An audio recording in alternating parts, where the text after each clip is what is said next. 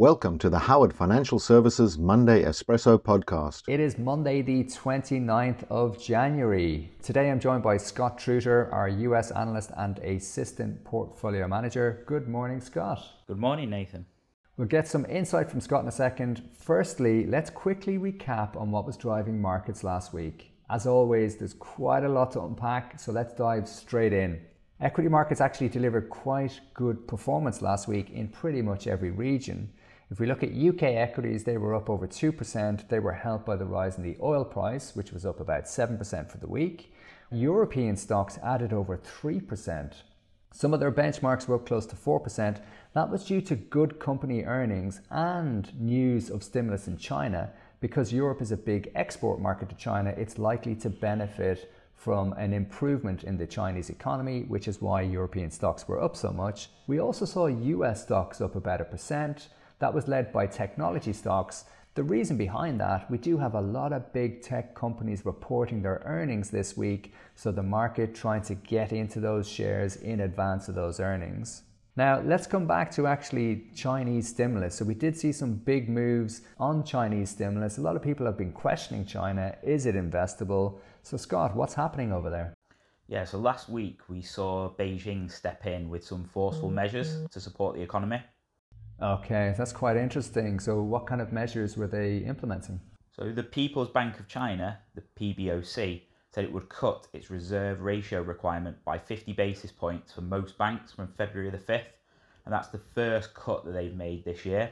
And then the governor also announced that the central bank will lower interest rates by 25 basis points for refinancing. So, it's going to support small businesses and agriculture. So, make sure there's more money available. Okay, so by cutting the reserve requirements, ultimately that means that those banks can lend more money, so really trying to stimulate the economy. They used the word forceful, I saw, when they talked about these measures, so it sounds like they're planning a lot. So, was there anything else actually coming out there?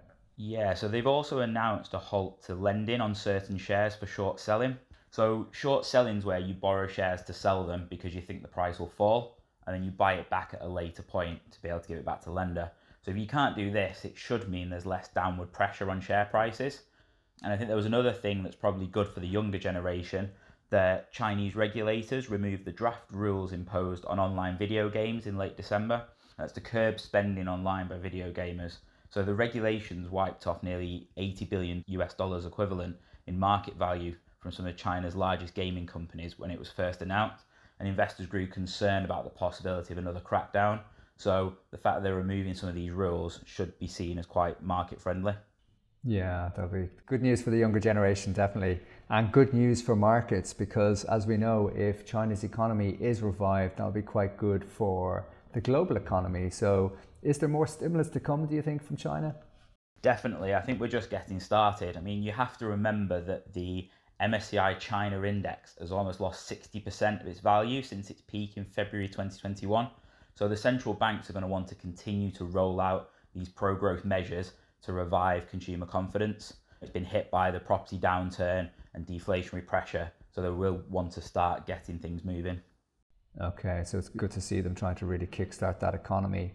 Now, that's likely to drive growth. Speaking of growth, we did have growth figures out on the other side of the world. So, a lot of people have been concerned about a US recession. Are we seeing that? Yeah, so the growth data from the US expanded by 3.3% in the fourth quarter of 2023, and it was better than the 2% expected reading. This follows a 4.9% reading in the third quarter of 2023. So, this latest reading, there's a little bit of a slowdown from consumer spending, but consumption of services mm-hmm. increased.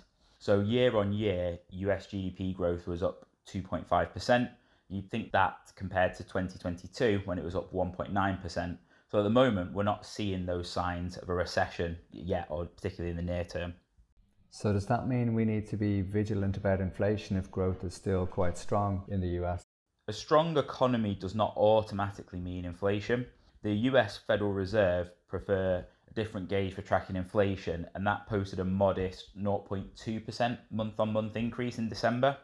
So it was up because there was a slight decline of 0.1% in November, but it still means that it's still quite low. And we saw the personal consumption expenditures price index rise at an annual rate of 2.9% in 2023. And that excludes that volatile food energy prices.